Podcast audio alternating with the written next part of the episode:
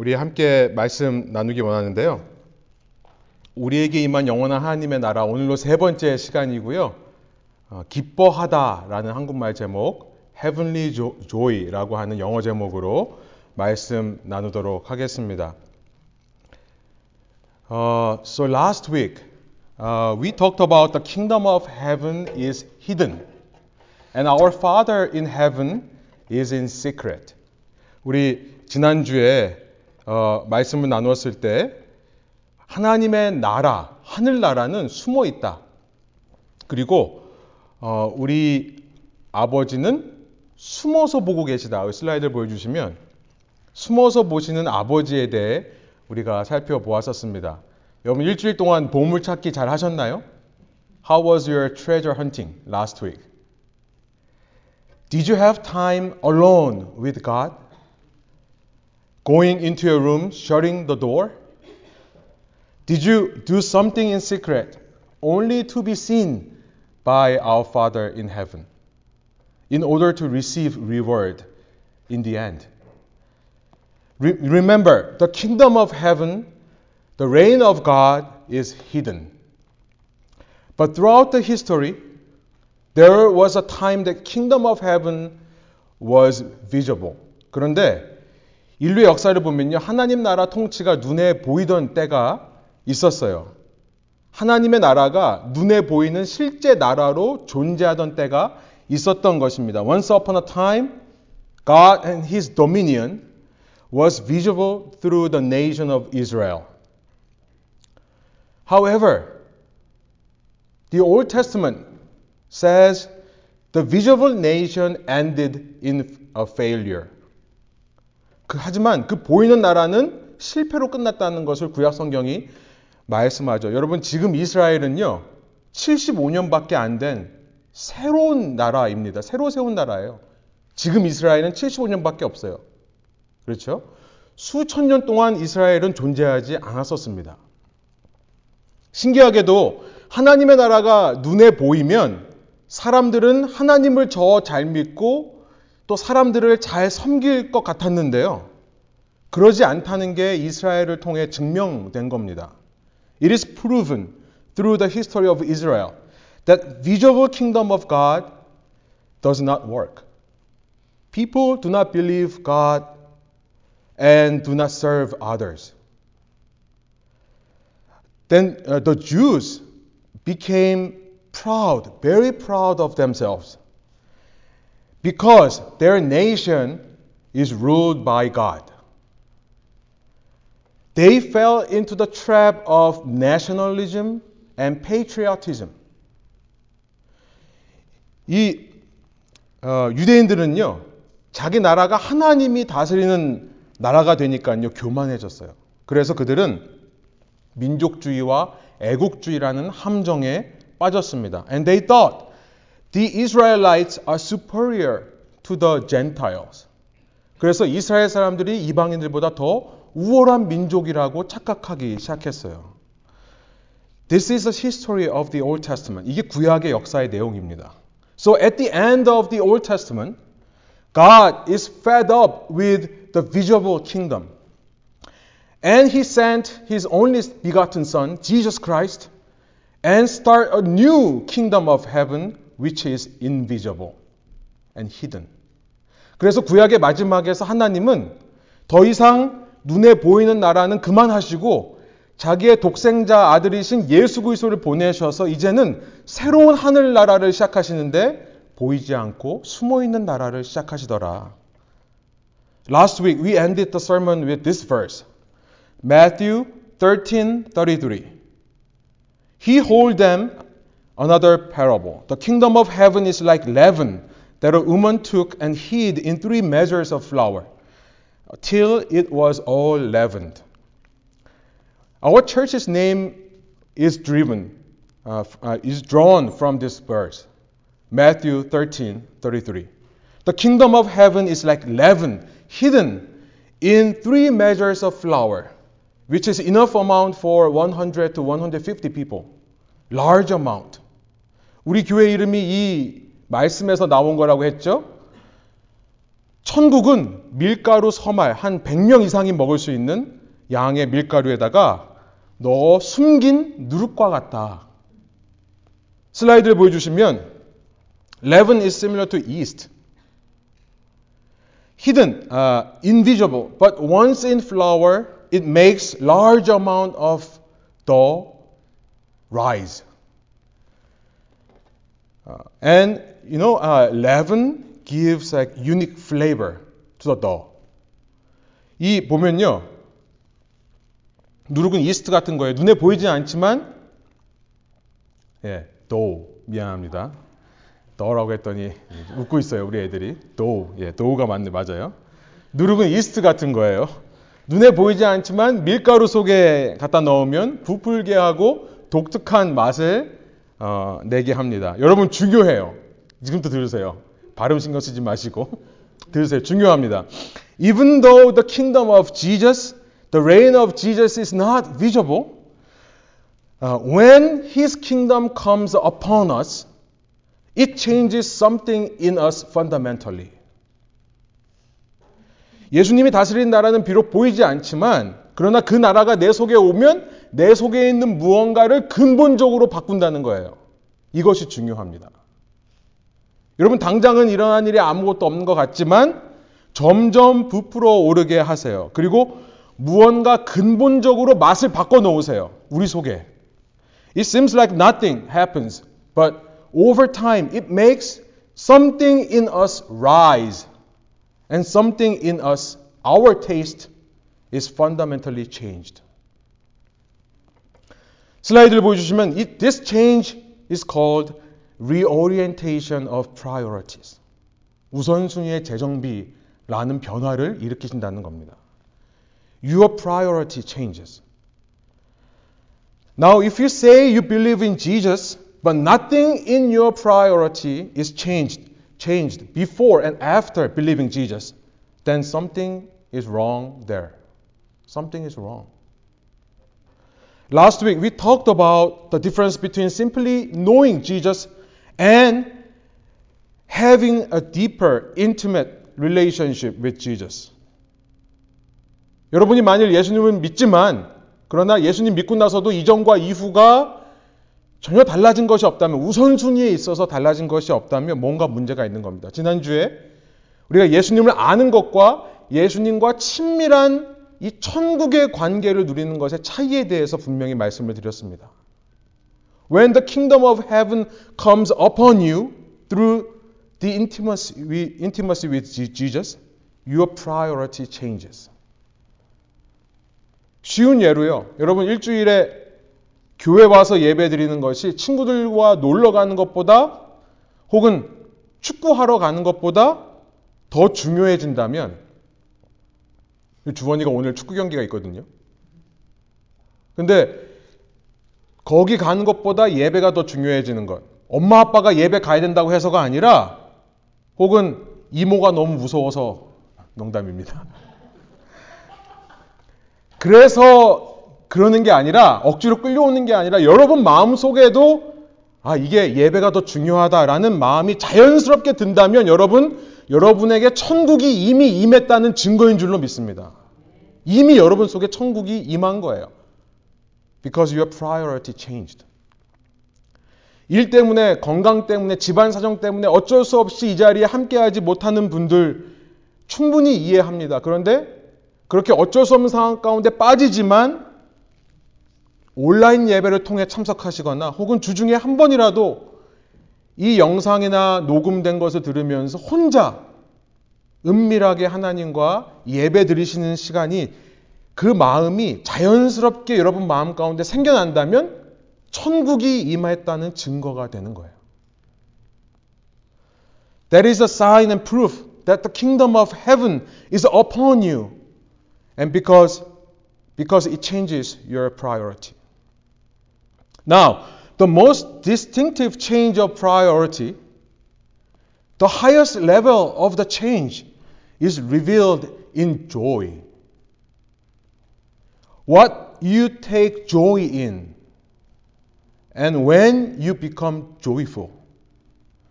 여러분, 가장 분명한 우선순위의 변화, 가장 높은 단계의 변화는요, 여러분이 무엇으로 기뻐하는가로 나타납니다. 내 삶의 우선순위가 변했다는 것이 내가 뭘 기뻐하는가로 나타나요. 이전에 기쁘지 않던 것이 기뻐지고요. 이전에 기쁘던 것이 기쁘지 않게 되는 것이 있습니다. What you took joy in before is not joy anymore. And what you did not consider to be joy becomes joyful. Did you notice today's text is all about joy? Verses 5, 9, 6, 6, 5, 6 and 9. 여러분, 오늘 말씀이요. 이 기쁨에 관한 말씀인 것을 아세요? 5절, 6절, 9절에 계속 나오는데요. 뭐라고 나옵니까? rejoicing. 5절. 6절에 가면 rejoice with me. 9절에 가면 rejoice with me. 똑같이 말을 해요. 우리 7절, 10절에도 나오는데요. 7절, 10절은 한번 한 목소리로 어, 읽어볼까요? 영어, 한국말로 평하신 번역을 함께 읽습니다. Just so I tell you, there will be more joy in heaven over one sinner who repents than over 99 righteous persons who need no repentance. Verse 10 Just so I tell you, there is joy before the angels of God over one sinner who repents. Joy over one sinner who repents and re- returns to the Father. This joy becomes your top priority when the kingdom of heaven comes upon you. And until the kingdom is fully established, you will live for that joy. Not the worldly joy, but the heavenly joy. 여러분, 그 마지막 날이 완성될 때까지 우리는 바로 이 기쁨을 위해 사는 사람들이 되는 것입니다. Then what should we do? What does, your, what does the Spirit of God tell you Upon hearing these words? Let's discuss that with Gino Sam. Heavenly Father, you are in secret and your kingdom comes upon us hidden like leaven. But we believe it changes us fundamentally. It has already changed, changed us, Lord. Thank you for that. Lord, you already began your good work in us. Lord, help us know what is true and heavenly joy. And uh, joy is. So, Lord, help us understand what true and heavenly joy is so that we may, may live for your utmost joy in each and every day of our lives. We pray this in your name. Amen. Amen.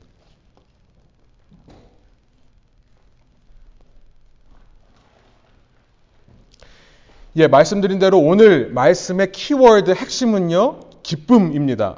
5절, 6절, 7절, 9절, 10절. 총 다섯 번 이 기쁨이라는 단어가 등장하고 있는데요. 여러분, 그야말로 우리가 살고 있는 이 세상의 키워드도 기쁨입니다. 뭔가 재미있는 일을 찾아서, 뭐 재미있는 거 없나? 재미를 찾아 사람들은 계획하고 준비하고 필요한 돈을 모으느라 열심히 노력하며 살고 있습니다. 그런데 오늘 말씀을 읽으면서 느끼는 것은 참 세상은 우리와 우리를 포함한 이 세상은요, 하나님과는 참 다른 기쁨을 찾고 있구나라는 생각을 하게 돼요. 하나님께서 가장 기뻐하시는 것과 사람이 기뻐하는 것들이 빗나갑니다. 여러분, 이 빗나간다는 말이 죄라는 말이거든요. 하마르티아라는 말이 관역을 벗어나다. 그게 죄예요.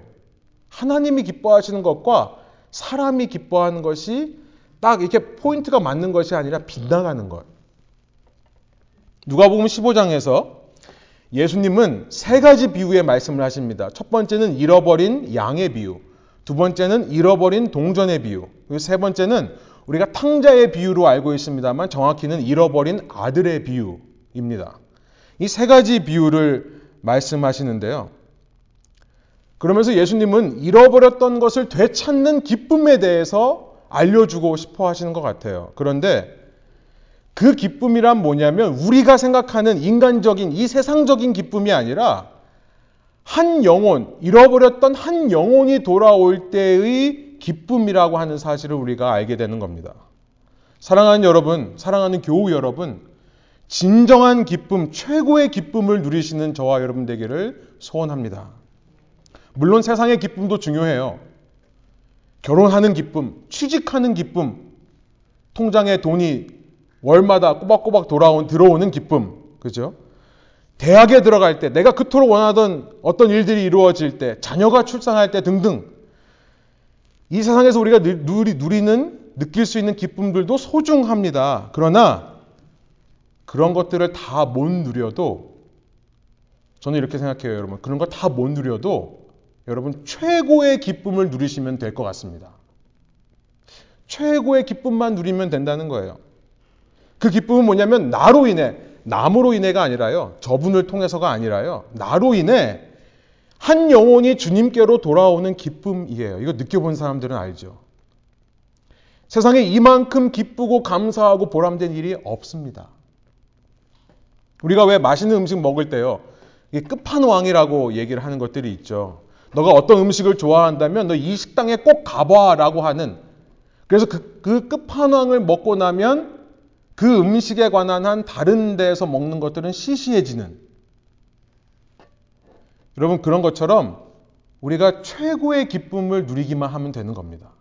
그리고 그 기쁨은 여기 계신 누구나 누릴 수 있는 기쁨이에요. 그런데 이 이야기에서 이 양을 잃어버린 목자, 동전을 잃어버린 여인, 그리고 아들을 잃어버린 아버지가 공통적으로 하는 말이 있습니다. 6절에 나오고 9절에 나오고 또 우리가 읽지는 않았습니다만 32절을 통해서도 드러나는 것은 뭐냐면 공통적으로 그 잃어버린 사람들이 하는 말이에요. 6절을 보면 이런 거예요. 나와 함께 기뻐해 주십시오 라는 말이에요. Rejoice with me. 나와 함께 기뻐해 주세요 라고 하는 invitation to joy. 기쁨의 초대입니다. 물론 잃었던 아들을 되찾은 아버지는요, 첫째 아들한테 인비테이션이 아니라 좀 더 강하게 이야기해요. 야, 너가 잃어버렸던 내 아들, 동생을 찾았, 찾았으니까 너는 기뻐하는 게 마땅해. 라고 좀 더 강하게 말씀하시지만 내용은 똑같습니다. 나와 함께 기뻐해 줘. 라고 하는 메시지예요. 이게 무슨 말일까요? 주위 사람들이 기뻐하지 않는 거죠. 그 기쁨을 모르는 겁니다. 신기하게도 바로 눈앞에 가장 기쁜 것이 있는데도 초대하지 않으면 그 기쁨을 사람들이 누릴 수 없다라는 사실이에요. 가장 맛있는 음식이 눈앞에 이렇게 펼쳐졌는데요. 눈앞에 누가 가장, 가장 맛있는 음식을 갖다 놨는데 먹어보라고 먹어보라고 먹어보라고 하지 않으면 도통 먹지를 않는 상황인 겁니다. 이 기쁨은요, 놀랍게도 사람이 본성적으로 혹은 직관적으로 instinctively or intuitively 알 수 있는 기쁨이 아니라는 것을 우리가 생각해 보게 됩니다. 그래서 우리는 이것을 천국의 기쁨이라고 표현을 해요. 하늘 통치의 기쁨, 내가 스스로 깨닫고 인간이 스스로 알아 낼 수 있는, 인간이 스스로 찾아낼 수 있는 기쁨이 아니라 예수 그리스도가 나에게 오실 때만 느껴지는 기쁨. 세상에 없는 기쁨이죠.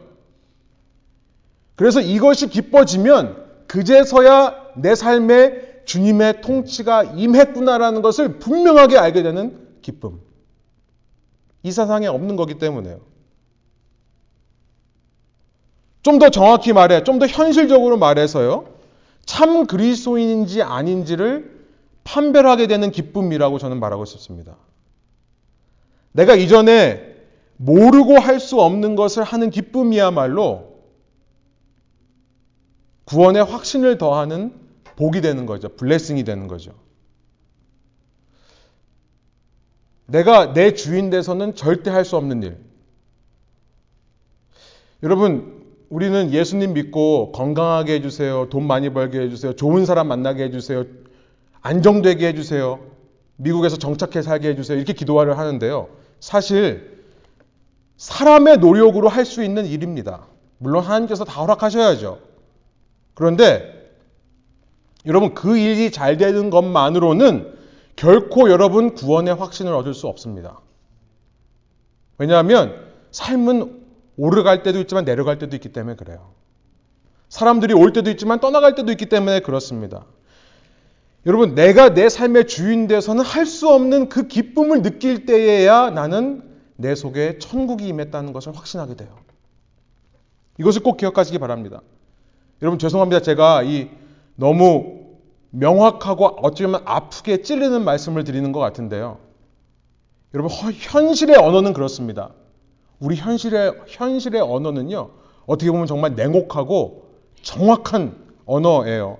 정치하는 사람들은 다 좋은 게 좋은 거라고 얘기를 하면서 두리뭉실 얘기하죠. 그래서 사람들의 이 사람들이 호감을 얻고 세력을 누립니다만 현실의 언어는 잔혹해요. 잔혹합니다. 목회하면서 정치하고 싶지 않습니다. 우리가 두리뭉실하게 믿음 생활하는 사람 되고 싶지 않습니다. 그래서 때로는 이렇게 우리의 폐부를 찌르는 우리의 골수를 쪼갠다고 히브리서 4장 12절이 말씀하시는데 우리의 관절과 골수를 찔러 쪼개기까지 하고 우리 마음 속에 있는 마음의 생각들을 드러내시는 이 말씀들이 그래서 존재하는 것 같습니다. 그래서 우리는 자꾸 이런 초대의 말씀을 자꾸만 들어야 돼요. 지금 예수님께서 이 세 가지 비유를 말씀하시는 배경을 보면 2절, 3절입니다. 바리세파 사람들과 율법학자들은 투덜거리면서 말하였다. 이 사람이 죄인들을 맞아들이고 그들과 함께 음식을 먹는구나. 그래서 예수께서는 그들에게 이 비유를 말씀하셨다라고 이렇게 기록되어 있어요. 스스로 거룩한 자라고 스스로 구별된 자라고 바리세파라고 외치는 이 사람들 그리고 누구보다 하나님의 말씀을 잘한다라고 하는 율법학자들 이 사람들은요 이 예수님을 인정할 수가 없었습니다. 왜냐하면 1절에 보면 예수님께서 죄인들과 함께 계신 것만이 아니라 죄인들보다도 더 큰 문제가 있는 세리들, 그러니까 우리나라로 말하면 친일파, 옛날 일제 강점 시대의 친일파라고 생각하시면 돼요. 이런 사람들과 함께 다니고 그들과 함께 식사하는 예수를 도무지 이해할 수가 없었던 것이기 때문입니다. 예수님의 행동을 보니까 이 사람은 진정한 랍비가 아니다. 라는 결론을 내리는 거죠. 그의 행동을 볼 때 그의 말을 신뢰하기 어렵다라는 결론을 내리는 거죠. 그런 그들의 생각을 아신 예수님께서 그들에게 이 세 가지 비유를 말씀하신 겁니다. 그러면서 그들을 초대하시는 거예요. 초대하는 거예요. 정말로 하나님을 믿는 자가 맞다면 너가 하나님이 기뻐하는 걸 기뻐하냐? 라고 물으시는 거예요. 그 첫째 아들로서 마땅히 무슨 기쁨을 가져야 되는지를 이 비유를 통해 알려 주시는 겁니다. 한국말에 유유상종이라는 말이 있어요. 유유상종. 제가 언젠가부터 좀 싫어하게 된 말인데요, 솔직히. 유유상종. 무슨 말이죠? 비슷한 사람끼리 같이 몰려다니더라. 그러니까 이런 말이 있죠. 친구를 보면 그 사람을 안다. 우리 이제 연말이 다가오는데 미국에서는 이 비즈니스 하는 사람들이 항상 연말 파티를 합니다. 그때 반드시 배우자를 데려오게 해요. 반드시. 왜냐하면 배우자를 보면 이 사람이 어떤 사람인지를 안다고 생각하기 때문에 그래요. 성경에도 이런 말씀이 있긴 있습니다. 고린도전서 15장 33절인데요. 속지 마십시오. 나쁜 동무가 좋은 습관을 망, 좋은 습성을 망칩니다. 이런 말씀이 있어요. Do not be deceived. Bad company ruins good morals. 이런 많은 사람들이 가장 큰 기쁨을 놓치는 이유가 전 여기 있다고 생각합니다. 이 내 주위에 예수님이 필요한 사람들에게 자꾸 다가가지 않으려고 하는 마음이 우리 마음 가운데 있기 때문에 그래요. 왜요? 왜 그렇죠? 다가갔다가 여기 말씀하잖아요. 나쁜 동무가 좋은 습성을 망친. 난 좋은 습성 갖고 있는데 자꾸 이상한 사람들 만나면 내가 도리어 영향을 받을까봐. 그런데 여러분 이 말씀은요 거꾸로 말하면 이 고린도전서 말씀을 보여주세요. 거꾸로 말하면 뭐죠? 나쁜 동무가 좋은 습성을 말하, 망친다는 얘기는 거꾸로 말하면 좋은 동무가 나쁜 습성을 망친다 이런 말이 되는 거죠. Good company ruins bad morals. 아니 지금 예수님과 세리 세리 죄인들이 지금 함께 다니면 예수님께서 물들까봐 걱정하는 거예요. 담배 피는 사람, 술에 중독된 사람, 마약쟁이들과 함께 다니시면 예수님이 담배 배우시겠냐고요. 아니죠. 예수님이 이렇게 담배 물고 있는 모습이 상상이 안 되잖아요. 그들이 변화되겠죠. 그들이 변화돼요. 여러분, 내 안에 천국이 진정으로 임했다면 이미 already와 나 아직을 살아가는 우리의 인생 전체를 통해 내 주위에 중독된 사람들, 뭔가에 취해 있는 사람들이 나를 통해 내 안에 계신 예수님의 능력으로 변화되지 않겠습니까? 그것은 내가 만들어낼 수 있는 능력은 아니에요. 그래서 천국의 능력입니다. 내 속에 임한. 그리고 그걸 체험할 때 천국에서 부어주시는 기쁨이 있는 거예요. 내 안에 계신 주님의 총, 통치가 나를 통해 이루실 때 오직 그만이 줄 수 있는 기쁨을 맛보게 되는 겁니다. 여러분 이 말씀을 읽으면서 이 배경을 살펴보다가 한 가지를 다시 한번 깨닫게 되는 겁니다. 아, 내가 지금 스스로 벽을 만들어 놓고 있었구나. 나를 통해 그 능력이 흘러가지 않는 것은 내가 자꾸 벽을 세우기 때문에 그렇구나. 그래서 스스로 우물한 개구리 상아탑이 되어가고 있구나. 머리로만 아는. 사랑하는 여러분, 사랑하는 교우 여러분, 걱정하지 마시고요. 주님이 필요한 사람이 보이면 누구든지 어떤 상황에 있든지 다가가십시오. 물들지 않아요. 그들이 물들 줄로 믿습니다. 우리 자녀들 마찬가지예요. 제가 정말 이 말씀 준비하면서 회개했어요. 제 속에도 그 마음이 있더라고요. 야, 너 친구들 좋은 애들 만나. 아, 그런데요. 이제부터 안 그러려고요. 우리, 우리 아이들도 좋은 친구만 만나라고 하지 마세요. 자녀들을 믿고 그 자녀들의 속에 계신 하나님을 믿는다면 믿고 보내세요. 어디로든지 보내세요. 누구에게로든지 보내세요. 그리고 그들이 그들의 인생의 최고의 기쁨을 느끼게 해주세요. 제가 누가복음 15장을 성경 중에 가장 좋아하는 장이라서 제가 이 장을 가지고 아마 가장 많이 설교한 것 같습니다. 지난 10년 동안. 근데 말씀 준비하면서 전에 깨닫지 못했던 이런 새로운 것들이 한 2시간 분량의 말씀이 나왔어요. 제가 살을 잘라내는 마음으로 다 써놓은 거를 다 지우고 마지막 하나만 말씀드리려고 하는데요. 시간 관계상 다음 때 다음에 또 전할 기회가 있겠지 하고 이렇게 차곡차곡 이런 것들을 쌓아놓고 있습니다. 그런데 다 건너뛰겠습니다. 5절에 보면 양을 어깨에 짊어지고 온다는데 양의 무리가 아, 양의 무게가 한 마리당 한 80파운드에서 100파운드 된다는 말도 다음에 할게요. 그만큼 한 영혼을 품는 것이 힘들다는 이야기도 다음에 하도록 하겠습니다. 8절에 보면 여인은 동전을 찾는데 이 동전은 무엇을 의미하는지도 다음에 근데 동전을 찾을 때 사차치라고 하는 영어 딜리전틀리 아 그러니까 한 영혼을 얻기 위해서는 힘든 것을 각오하고 그 다음에 끝까지 포기하지 말아야겠다 라고 하는 포인트도 다음에 나누도록 하겠습니다. 20절에 보면 20절에 가보면 집 나간 아들을 기다리는 아버지는 그를 보고 측은하게 여겼다. felt compassion. 우리가 결국 한 영혼을 얻기 위해서는 수고하고 포기하지 말며 끝까지 그 영혼을 귀하게 여기는 마음을 가져야겠다는 말도 다음에 하도록 하겠습니다.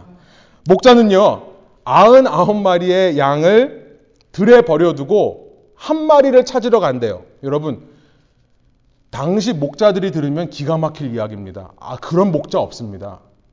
이거는 말이 안 돼요. 99마리를 들에 두고 잃어버린 한 마리를 찾으러 간다? 전혀 이상한 말이에요. 상식적인 말이 아닙니다.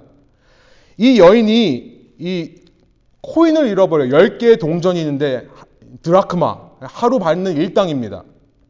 그런데 그 동전을 잃어버려요. 그리고 동전을 찾습니다. 그랬더니 이상한 말을 해요.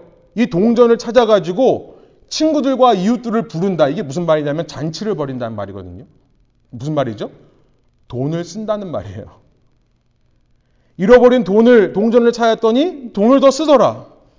그리고 세 번째 비유를 보면 이 살아계신 아버지께 유산을 달라고 해서 도망간 아들. 이것은 집안의 명예를 먹칠하는 그 당시로서는요. 지금도 그렇지만 집안의 명예, 아니, 명예를 먹칠하면 그냥 죽입니다. honor murder라고 하죠. 이 명 예살인. 그런데도 그 사람을 도, 다시 받아주고 잔치를 벌이는 아버지가 있다라고 하는 이 비상식적인 이야기를 통해 예수님께서는요, 한 영혼이 천하보다 귀하다는 사실을 이렇게 말도 안 되는 이야기를 통해 기억시키기 원한다는 이야기도 다음에 하도록 하겠습니다. 근데 하나님 나라와의 관점과 관련해서 요 한 가지만 우리가 나누고 마무리하기를 원하는데요. 첫 번째 비유에서 이 목자가 잃어버린 양을 데리고 와서 잔치하는 때를 두고 7절에 보니까 이렇게 표현을 해요. 하늘에서 기뻐한다. 이 양을 어깨에 짊어지고 목자가 와서 잔치를 벌이는 때가 하늘에서 기뻐한다. 두 번째 비유를 보니까 여인이 잃어버린 동전을 찾고 잔치하는 때를 두고도 10절에 보니까 하나님의 천사들이 기뻐한다.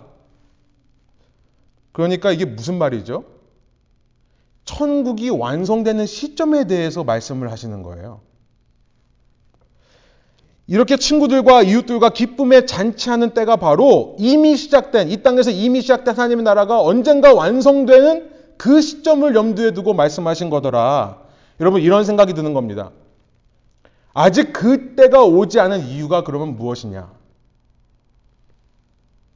주님이 다시 오시는 재림이 아직 일어나지 않고 그날이 더디게 오는 것처럼 느껴지는 이유는 무엇일까? 베드로후서에 이런 말씀이 있습니다. 베드로후서 3장 9절. 우리 한번 한 목소리 한번 읽어볼까요? 어떤 일을 생각하는 것과 같이 주님께서는 약속을 더디 지키시는 것이 아닙니다. 도리어 여러분을 위하여 오래 참으시는 것입니다. 하나님께서는 아무도 멸망하지 않고 모두 회개하는 데에 이르시기를 이르기를 바라십니다. 주님께서 가장 기뻐하시는 일이 있는데요. 그 일을 위해 어떤 의미에서 이 마지막 완성의 날을 미루고 계신다는 것을 생각해 보게 되는 거죠. 마지막 잔치가 더 기쁘게 하시기 위해 무슨 말입니까? 한 영혼이라도 더, 한 영혼이라도 더 회개하고 돌아오기를 바라시는 거예요. 이렇게 생각해 보면 여러분, 오늘 내가 이렇게 숨 쉬고 살아가는 이유가 무엇이겠습니까? 여러분 착각하지 않았으면 좋겠습니다.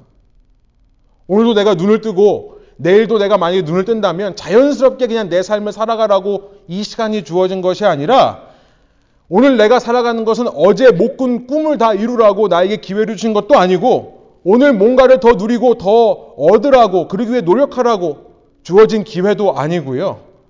이 주님의 기쁨을 위해 예수님께서 오시기를 더디하기 때문에 일어난 일임을 기억하기 원하는 것입니다.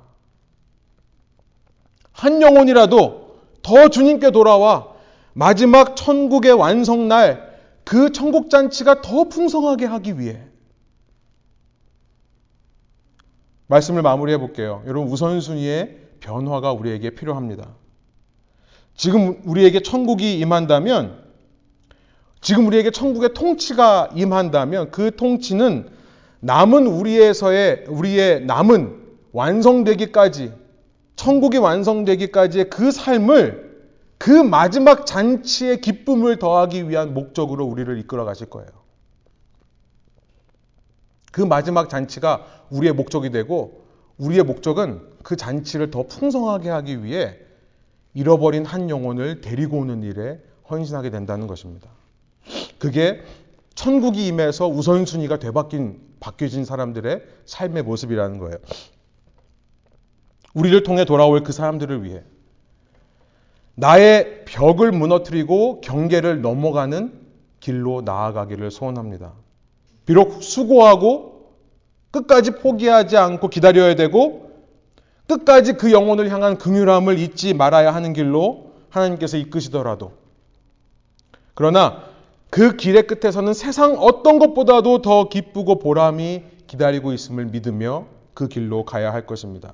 그럼 우리를 통해 천국, 하나님의 통치가 누룩처럼 퍼져나가기를 소원합니다. 우리 다음 세대와 우리 자녀들도 그 누룩의 신앙이 우리를 통해 흘러가기를 소원합니다. 그래서 여전히 우리가 이 교회가 세상의 소망이 되기를 소원합니다. 끝으로 여러분 뭔가를 잃어버리신 경험이 있으십니까?